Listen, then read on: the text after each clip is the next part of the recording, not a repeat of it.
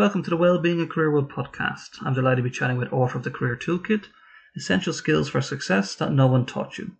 From tracking criminals and terrorists on the dark web to creating marketplaces and new authentication systems, Mark has spent his career launching and developing new ventures at startups and Fortune 500s and in academia.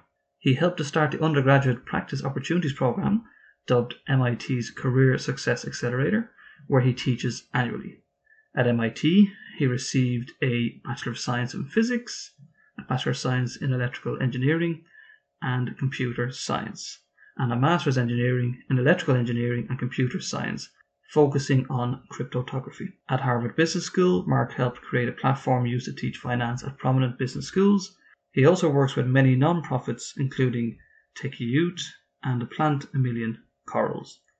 He was one of the top ranked ballroom dancers in the country and now lives in New York City, where he is known for his social gatherings, including his annual Halloween party, as well as his diverse cuffling collection. Our podcast today will focus on interview techniques and how to put your best self out there during an interview. And a very warm welcome to the podcast, Mark Herschberg. A very good, I think it's evening where I am, Mark, in Ireland, and I think it's morning where you are in the US of A. How are you getting on today? I'm doing terrific. Thanks for having me on the show. No, my pleasure. So let's get this started. So, where are you right now on planet Earth, and what is the weather like? I'm in New York City where we are having wonderful weather. Finally, not too hot, not too cold. I'm going to enjoy it as long as I can. Oh, very, very nice. So, are things getting a little bit back to normal now in New York? Is uh, things opening up? Yes. When we're recording this in mid June, things are mostly back to normal. We're starting to have events are open. They just had the first fully capacity, full capacity concert. So it's feeling fairly normal. I don't think it will ever quite be perfect back to pre-COVID, yeah. but that's fine. We're going to keep adjusting. Well, okay. Well, I gave a brief introduction about your background. So, can you tell the listeners a little bit more about yourself? I began my career as a software developer when I graduated from MIT in the late 90s during the dot com era. I realized what I wanted to do was become a CTO, a chief technology officer. But in order to be qualified for this job, there were a whole bunch of skills I needed that I never learned. It wasn't just about being a good software engineer or a good technologist. I also needed skills like leadership, communication, negotiation, team building, developing a strong network, and no one had ever taught me any of these skills. I began to develop them in myself. I found resources to help me in this journey. And I realized these skills are not just for leaders or not just for people with senior titles, they really help everyone. Because I couldn't find other people had these skills, they also were never taught them. I had to develop them in my team. So I put together training programs. Shortly after that happened, MIT had gotten feedback saying, These are the skills we want to see in people. This came from corporate America. These are the skills we want to see, but we're just not finding. And this is not unique to MIT. Similar feedback has been given to universities across the country and applies not just for new grads, but people at all levels. Leadership, communication, negotiation, they can't find people with these skills. So MIT wanted to put together a program to help develop it in our students. When I heard of this, I said, Well, I've been working on this with my staff. Can I be of help? I said, Yes, please. So I helped develop the early version of the class, and MIT asked me to come teach, which I've been doing for the past 20 years. So I've had these parallel careers. One is building startup companies, and I've built small ones and large ones. I've even helped Fortune 500 companies who wanted to play startup and launch new divisions. But I've also been teaching at MIT and elsewhere for the past 20 years. So, what's it like then in MIT? Being from my point of view, MIT is where all the clever, brainy people go to go into NASA, the space program, all the best mathematicians. Is, is this is it quite difficult to get in there? MIT is just this fantastic place. I was really lucky to have been a part of and still be a part of. Yes, we have, of course, world class nerds.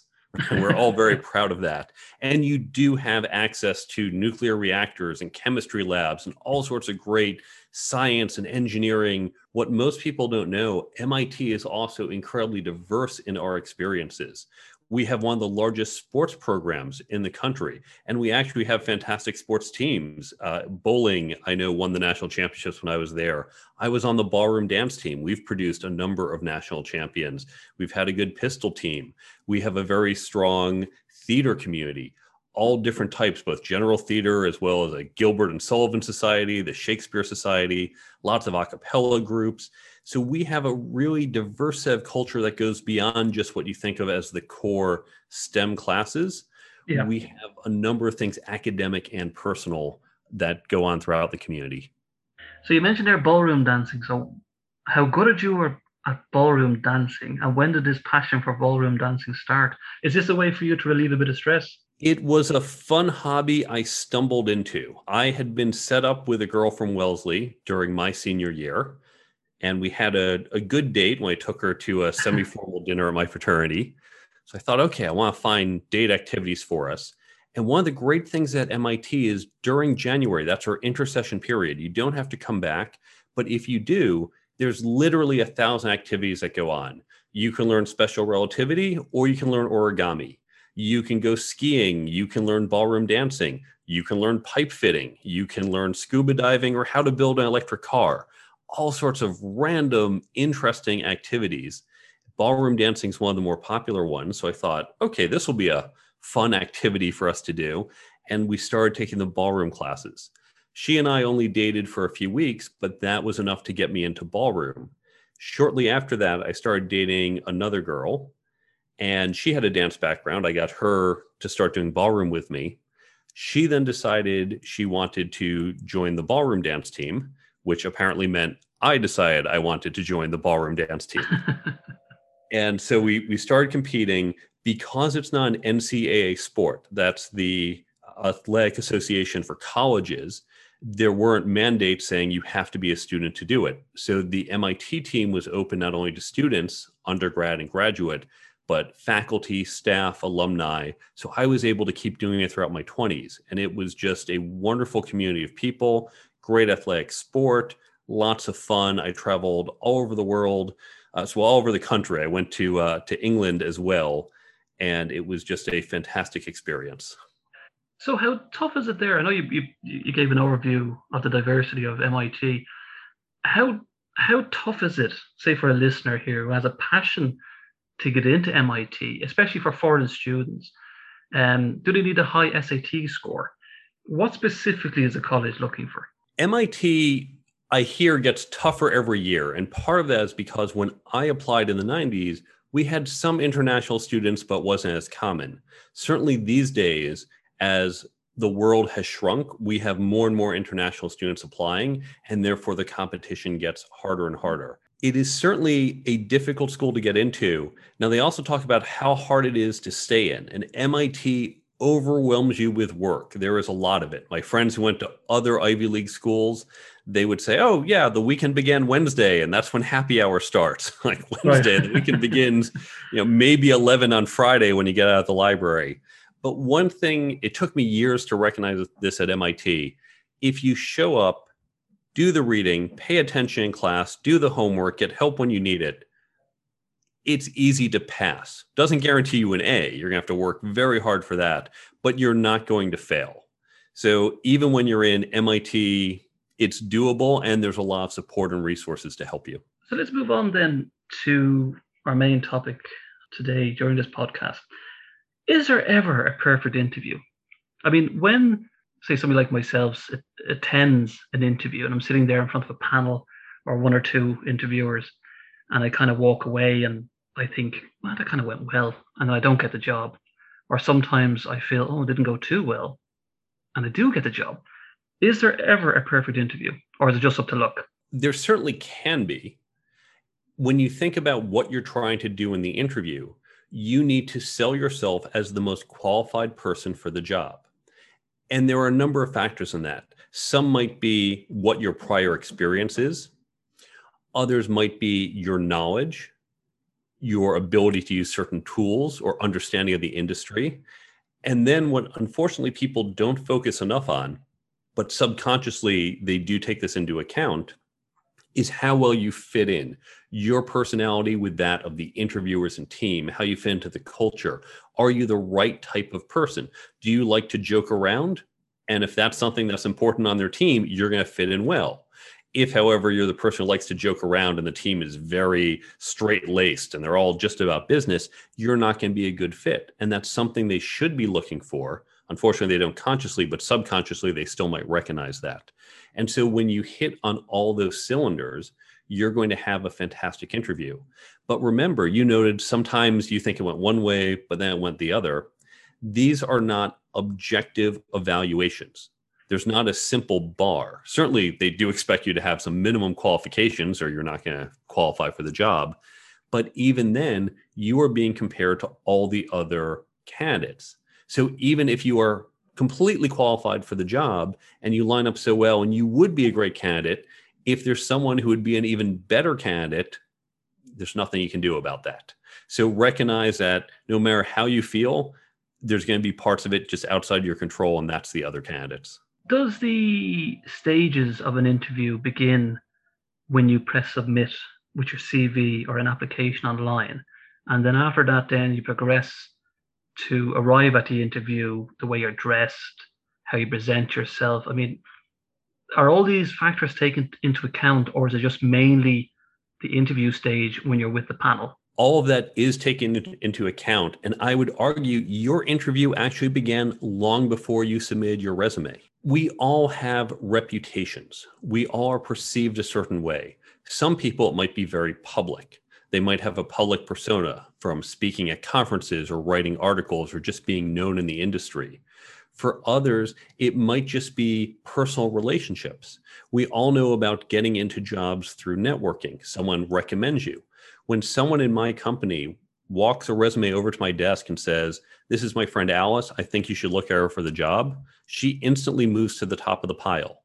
And assuming her resume is even basically qualified, she will get an interview because this person has vouched for her he said she is smart or capable or would be a good fit or I know she's a hard worker, something that says, okay, there's information that I can't otherwise get off of resumes, and that is a strong signal. One thing I noted in my book when I teach my students, I am technically interviewing. Right now, at this point, they are students or undergrads at MIT. They're not certainly hiring anyone. And here I am with much more experience, but they're getting an impression of me. And years from now, they might be at a company or they might know someone looking for someone with my skills and they're going to say, that Mark, he was really smart. He communicated well. He was great to engage with. You should speak with Mark. I'm also interviewing all of them because years from now, I might be hiring and I might be thinking, oh, that student of mine, she really stood out. And so I'm going to give her a call and see if she's available for the job. So all of us are always interviewing. We're always conveying who we are. Now, don't get paranoid. Don't think, oh my God, I'm walking on eggshells. Because people who you are engaging with on a regular basis, your coworkers, your friends, it doesn't matter if you say something stupid once, we all do, they have enough of an impression of you. But when you're up on stage at a conference, when you're at some event and meeting people, you are doing that early part of the interview. You're starting to convey an impression of yourself and that's important as the first step in the jobs. Then, certainly to your point, when we show up at the interview, it's not just your answers. We are looking did you dress appropriately? Do you understand the type of company we are and, and match it? I always used to ask my receptionist, how was the candidate? Because some of them were rude to her. Okay, that's a strong signal. And I want to know that. Some were very polite and respectful and nice to her. That's a signal as well when I interview people, not only am I looking at their answers, I'm looking at how they answer, not only what they said, but how they said it. That includes language choice, sentence structure, how they present the answer. That's telling me something about how they think. And that's part of my interview process. How then, Mark, let's get the, the bad stuff out of the way. How can a employee get over the hurdle of kind of falling out with the previous boss or management? and they may have a black mark against them when they're going for future jobs, especially when they're looking for references. Is there any way to get around that and avoid it? Or how can you recover from that? You can. Now, assuming that somehow your new boss or potential new boss is going to reach out and hear from your old boss and hear that black mark, if you know what's going to happen, you know why you didn't get along with that boss, you know what that boss is going to say, you can proactively alter the story. If your boss is going to say he didn't work very hard, then during the interview process, you want to tell stories about how you worked hard. You want to emphasize that. You want to give exa- and not just say i'm a hard worker. You want to show on this project we had to do a lot of late nights and i was working for two months straight. Every monday wednesday and thursday i'd typically be in the office till 10 p.m but we hit our deadline. And so you're going to start to give one impression. So when your bosses your former boss's information comes in it's mitigated by what they're hearing you also want to make sure the other references that you have, whether formal ones that you're giving your potential new boss or just other ones in your boss's network can reach out and tell a different story. Because if I'm trying to hire someone, I hear examples that he's worked hard, and two of the references give me examples and say, yes, hard worker, and one says otherwise, might think, okay, this this may not be right? This might not be the true story. This might be someone who just has a very different perspective and they weren't a fit. Okay, then let's get some techniques then. So, have you any techniques for when you walk into that interview to keep yourself calm, composed, to be able to answer questions in a orderly fashion without all this um um ooh is that okay? Is it okay to say M's? Or are you better off saying nothing at all until you have the answer set out in your head? It can be okay to use some. Right. I'm a practiced public speaker and I've worked very hard to remove them. Now, my friend Valerie Fridland, she's head of the English department at University of Nevada, Reno, and she's got an upcoming book on discourse markers, ums and ahs, as well as terms like like and you know. These are common in the English language, and all languages have some form of them. It turns out when you um, pause like that, it actually increases the retention rate of the listener. So, in fact, a little bit of ums and ahs will help the retention and can help. If, um, you know, every um, other uh, word is kind of um, yeah. pause, yeah, that sounds very, very different. so, I prefer silence, but it's okay if some of those slip in. Don't overthink it. Don't worry about it. But I always remind people interviews are a form of public speaking. You might not be standing, you might have an audience of one. Your speech, your monologue might only be 60 seconds in duration, but it's really the same things that we do with public speaking. You want to make eye contact, you want to vary your tone, you want to avoid too many ums and uhs. And so apply what you've done with public speaking. Is it okay then, Mark, to skip a question? If you're feeling a little bit under pressure, you don't know the answer, especially if it's a technical question, brain teaser. Is it okay to kind of say, can I come back to that later on? Or does that look a bit unprofessional? Certainly, if you say come back to it, but I think it depends what the question is and how. So, this is a very big it depends category. If the question is, how would you solve this technical problem or what's the tool that you'd use for this? And you say, oh, you know, there's a tool and I'm just, I'm blanking on the name. I just can't think of it. Can we come back to that? We've all been in that situation where the name is right in front of you and you just can't recall it. And that's just a recall issue, right? That's just information and knowledge. If it's struggling to solve a deeper technical question, how would you design this? How would you come up with a plan to do that? It's better if you can try to solve that if you want to come back to and say, you know, I do better if I just put aside, let's do a few more questions and circle back to that. That will let my brain subconsciously focus on it, and then I can address it. The interviewer might say, okay, that's unusual, but but sure, I just want to see if you can do it. Because realistically, in our office jobs, no one's saying, come up with a plan now, right now. No time to think. Quickly, you got two minutes to do it. You need time to think about. That's fine but you you mentioned brain teasers and and this. There is a very common mistake I see people make, which is when you get a brain teaser or when you get a problem, how would you come up with a plan for this? How would you roll out a new initiative? They say, okay, let me think about that. And you sit there for a minute or two in silence. So let's take the brain teaser case. You sit there for a minute or two in silence, which first can feel awkward to potentially the candidate and or interviewer. And then at the end, the candidate says 42. Now, maybe 42 is the right answer, maybe not. But it doesn't really help the interviewer evaluate the candidate because at this point, maybe the candidate did the right analysis and got the right answer. Maybe. Maybe the candidate secretly knew how to do this, you know, who read the answer online and just remembered that. Maybe the candidate got lucky. When you have this problem, you want to think through it.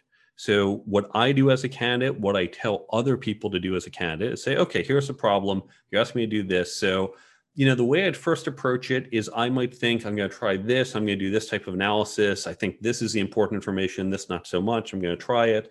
And then from here, here's what we can figure out. You know what? This, I don't, no, this isn't quite working. Okay, so let me back up. Let me go back to those assumptions. What if we did this? And you want to really show that line of thinking.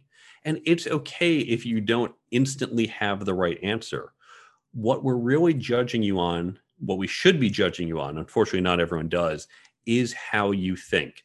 I am less concerned with whether or not you get the right answer than if you are approaching it correctly. The analogy I'd use, if you remember in college when you took a calculus class and you'd have some problem, and on the test you had to go find the derivative. If along the way you made a sign error, you added one instead of subtracting one because under the pressure of the test, oops, wrong thing. Your final answer is technically wrong, but the professor is going to look and say, yep, you just made a, a small math error. You lose one point on the problem, but you did the right thing. And that's the same thing you want to do here. You want to show your thinking, show your process. If you make a small mistake along the way, we'll understand you add instead of subtracted, you forgot to take this one thing into account, but you're thinking about the right way and under a normal, less pressured circumstance, we know you can get it right. There's some great, great tips um, and strategies, Mark. What about this one? You hear it a lot. I'm sure you hear it a lot as well. The the question, like when the interviewer will say, "Can you tell me your strengths and weaknesses?" And we can say probably a lot of positive things about our strengths, but the weakness one's is a little bit tricky. And you don't want to come across as opposed to saying, "Well, one of my weaknesses, are kind of, you know, I'm kind of aggressive sometimes, and you know, I shout a lot or I'm angry at times. Or another question might be a time, tell me a time when you have failed. So how do you manage these questions? So can we start off with the strengths and weakness one first? How do you manage those questions to answer them? Let's start with weaknesses because you do answer them in slightly different ways. In weaknesses, it's okay to admit that you have a weakness. We all have them. And any candidate who says, Well, I, I don't have any weaknesses, that's already a red flag because it says you're not self-aware. So yeah. it's okay to admit a weakness. Now, choose an appropriate weakness. You don't want to say, "Oh, well, I happen to be an alcoholic," or "I never really show up for work on time." Okay, those might be less than ideal. But a weakness might be sometimes I don't send off emails to keep my team as in the loop as I should. Or a weakness might be I should come up with a project plan and really think through it more before just jumping into a project that might be a week or two. So you can admit there's a weakness. Then what you want to do after you've acknowledged the weakness, you want to be explicit on your plan for how you are overcoming that weakness. Because if you just say, well, here's a weakness, okay, well, thanks for letting me know. Hopefully that's not too important. But when you say, this is my weakness, I am aware and here are the steps I am taking to, pro- to proactively address it. That might be I am taking this class.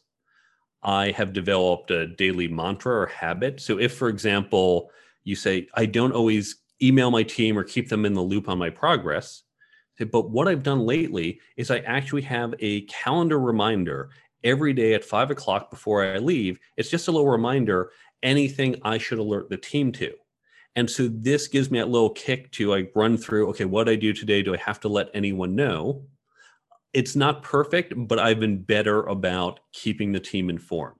So when you show you're taking proactive steps, it says, okay, you have a weakness, we all do, but you are improving. And that's the type of person that I want. And what about the example if you're asked by an interviewer to give an example of tell me a time when you have failed? Is that a similar way that you kind of you turn a failure into a positive? It is because you're going to admit that you failed. And again, we have all failed. If you haven't, then okay, something's wrong. And this might be another example where say, you know, I, I know I have lots of failures. Like I'm blanking on it right now. Can we just come back to this one? Because I do have answers. I just can't think of it. That's fine. So, same thing. You describe the failure, you describe what you learned from the failure, and then steps that you've taken to not repeat it. And again, it shows personal growth, which is a positive signal during interviews. Is an interview a game in general? Or, you know, are we playing pretend? So, we're trying to get our kind of best self out there. So when you have good cop, bad cop interviewers, how then do you handle that situation? Because sometimes with a good cop, we have a habit of telling them all of our life and our world and what we did. And that could come across at the end of the day, maybe not getting the job. So, how do you handle that? Good cop, bad cop, you are there to convey information and show them who you are you should avoid changing that based on who they are and how they interact. You may want to match their style a little bit. Perhaps one of them prefers shorter answers, more to the point. Then adjust your style that way. With the other person, maybe it's different types of answers or you want to emphasize different points. But still, you don't want to say, oh, this is a good person. Let me overshare. And this is the bad person. So I'm going to take this aggressive, antagonistic view. Don't fall into that trap. Just say, I am here to project the following. For this job, here's how I want to be perceived, and I want to be perceived that way by everyone. Now, I also want to circle back. We talked about strength questions. Yes. This is one many people get wrong as well. When they are asked what are their strengths, they simply say, well, it's ABC. Okay, great. You claim to be strong in this Lots of people probably claim to be strong in those things. I'm a hard worker. I'm a fast learner. I hear that from everyone. Well, if everyone says this, how do you stand out? And the key to answering this question is to show, not tell. You don't just say, Well, I can tell you I am a hard worker. Okay, that's what everyone else is telling me. When I give that answer, say, or a uh, fast learner actually is the one I usually use. I am a very fast learner. When I was engaged in the project at Harvard Business School, I had zero finance or econ training prior to that job. I had never even taken a single class or read a single book. But the professors knew that I could pick it up and they knew I had the other skills they needed. So they gave me a whole bunch of finance books. I had half a dozen finance books to read. And over two weeks, I'd go home at night, I'd read through those books, I'd come in the next day. We had basically a tutoring session. I would ask some questions about the project, about how finance worked, and they'd walk me through it. And after two weeks, I was ready to go on the project. And now I am quite knowledgeable about finance, about how markets work. I understand market theory, market construction, more so than many of their students who just get basic finance. So I am a fast learner, as I've shown you in this example at Harvard Business School and I can provide other stories. So don't just say, I am X, give a specific story that demonstrates how X is true. Right. That's good. That's good advice. I mean, I, probably I fell into that trap myself many a time where you just kind of give, as you said yourself, you know, I'm a good learner or a fast learner. I pick up things quickly, and then you just kind of the, the conversation's over. it's it's as you mentioned, it's better to expand on the on the answer. What about then body language? especially when it comes to different cultures, Mark. You might have certain cultures that use their hands a lot, facial expressions. How do you manage that in an interview? Do you put your hands in your lap? Do you not smile? You know, especially if you're sweating. How, how's the best way to manage that? It depends a lot on what you're trying to convey. And that goes to the person across the table and the culture. Imagine, for example, that you are sitting at some military promotion board. I know most listeners probably aren't in the military, but you can envision this. You got the military promotion board. What is the way you would sit as you have senior officers sitting before you, a row of them, and they're going to be asking you questions? Are you going to be relaxed and casual? Are you going to be smiling and joking around? Or are you going to sit at attention, hands in your lap and at the side, and answer very directly? Now imagine you are interviewing for a senior social worker job. A social worker is a very emotional job. You need to connect with people on an emotional level. And showing how you do that is part of what they're evaluating you on. For that job, would you sit at attention with your hands on your lap and not convey much body language or emotion? You'd want to do something very different in that interview because you want to convey something different.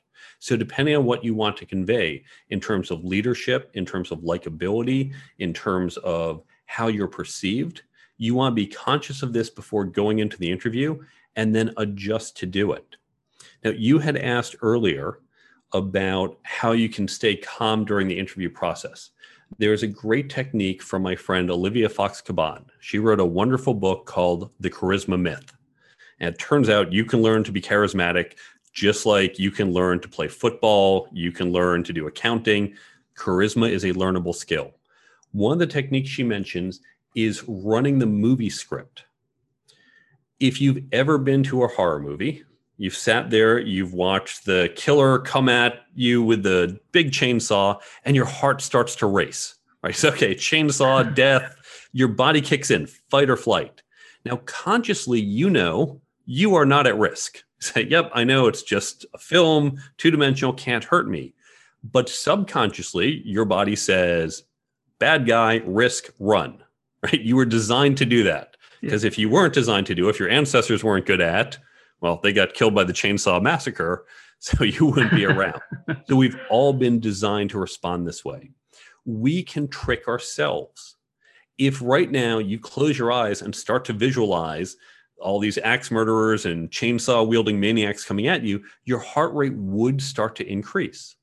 Likewise, you can do the opposite. Before I go into an interview, and this also works, by the way, for networking events, for dates, anytime you want to convey warmth and relaxation, I envision a happy memory. For some people, that might be sitting in an open field. For me, it's thinking of my cat from childhood and imagine having her there, petting her, might be embracing a loved one whatever makes you relaxed and happy, run that movie script in your head for 30 to 60 seconds before you go into the interview or before you go on stage. And that's going to put you in this relaxed state. Now, you can choose alternatives. If instead of saying, okay, just want to be relaxed, if I need to be that prim, proper military officer, what am I going to do? The script in my head is okay, I am now a military officer. I'm about to walk into this military promotions board. How do I want to think? How do I want to convey myself? I put myself in that mentality. I imagine myself as an actor playing this role, and that's going to adjust how I walk in. Or if I need the emotion, I'm going to imagine being that social worker or being a social worker, maybe not in the interview, but in front of a room full of children who need help. That's going to put me in that emotional state. So we can use this technique to change our emotional state to get us to convey what we want in that interview process. You described there, Mark, with regards to the uh, movie script. So practice practicing interviewing. Then, I mean, do you go a step further then by like you know you sit in front of a mirror, you kind of look at what you're doing, how your body language is, how your facial expressions are. Do you record yourself, or is it best to get professional help at all times so you can actually crease out or get rid of all the bad habits? You can do either one. I mentioned earlier, interviews are a form of public speaking. Now, no one would ever think, oh, I have to do a public speech. I'm going to speak for 15 minutes of this event. Okay, I'm just going to go and wing it. You're going to start to prepare. And probably at some point, you're going to do a read through, a practice run. Some people like to do that in front of a mirror.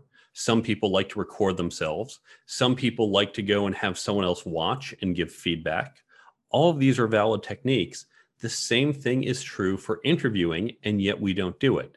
A few people did mock interviews when they were in college because the career service office happened to provide that service. But we can do this throughout our careers. Practice in front of the mirror, record yourself. We all have cameras on our laptops these days, or get a friend and practice, look at how you're doing, reflect and improve, just like in public speaking. And that's going to make you a stronger interviewee. To stand out then on social media platforms, because now you've you know you have your Facebook, you have your LinkedIn. How would you suggest somebody sets up their social media profile to make them stand out from the crowd? Because you see a lot of stuff now where if a candidate possibly is saying like you know my cat had kittens or my dog had puppies and everybody likes it and loves it. I mean do companies really care about this type of stuff or should you just kind of focus on yourself i think most don't but it's going to depend on the company and the role if for example you're an accountant no one really cares if you're posting about puppies, your barbecue, if you're not really posting anything. If you're in marketing, particularly if you're going to be in social media marketing or it's a company that uses social media or is very consumer focused or tied into influencers and trends, they're going to want to know you can walk the walk you show how you are tied in. You understand social media marketing, even if you're not the social media marketing manager.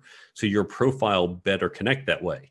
Now, it could still be maybe you are a kitten fanatic and all your posts are about kittens, but then you want to show I have videos of kittens, I have clips of kittens, I have branding that goes with I am the kitten lady, whatever whatever happens to be that image and you show well in this space it might be about kittens and not electronics for teenagers which is what the company's about but i understand how to market it how to brand it how to get content how to tag other people in it so i can increase my reach.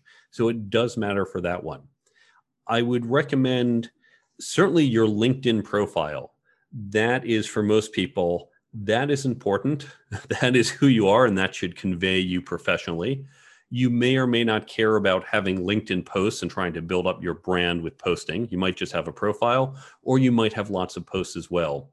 And in such a case, it might be okay if your Twitter or Instagram or Facebook might be more personal, has nothing to do with your accounting or your sales or whatever your main job is.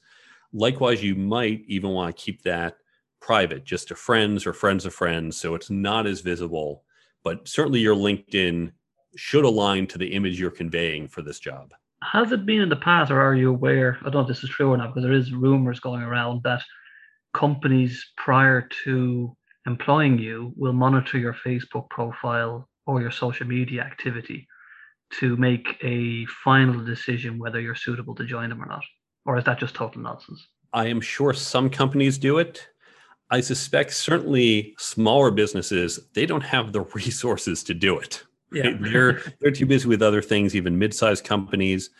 Large companies probably only do it in more regulated industries. Certainly if you're working, for example, in finance, they do need to watch you because if you start tweeting, hey, you just looked at an awesome stock today, all of a sudden there could be legal implications to right. you talking about that. So I know some bigger companies, some regulated industries, they do watch that but it should be very clear. You should know you're in a regulated industry and what you can and can't do and, and be careful about it. I wouldn't overthink this too much. I think for the vast majority of people out there, don't put on something extreme.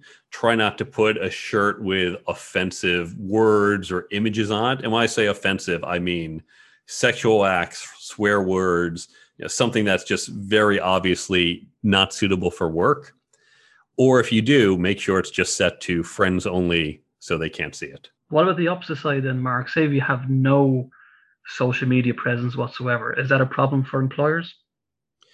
It could be. And I personally had very limited social media. I had my LinkedIn profile, but no real posts. I had Facebook that was basically just for my friends and some of it for friends of friends. I didn't have a larger presence.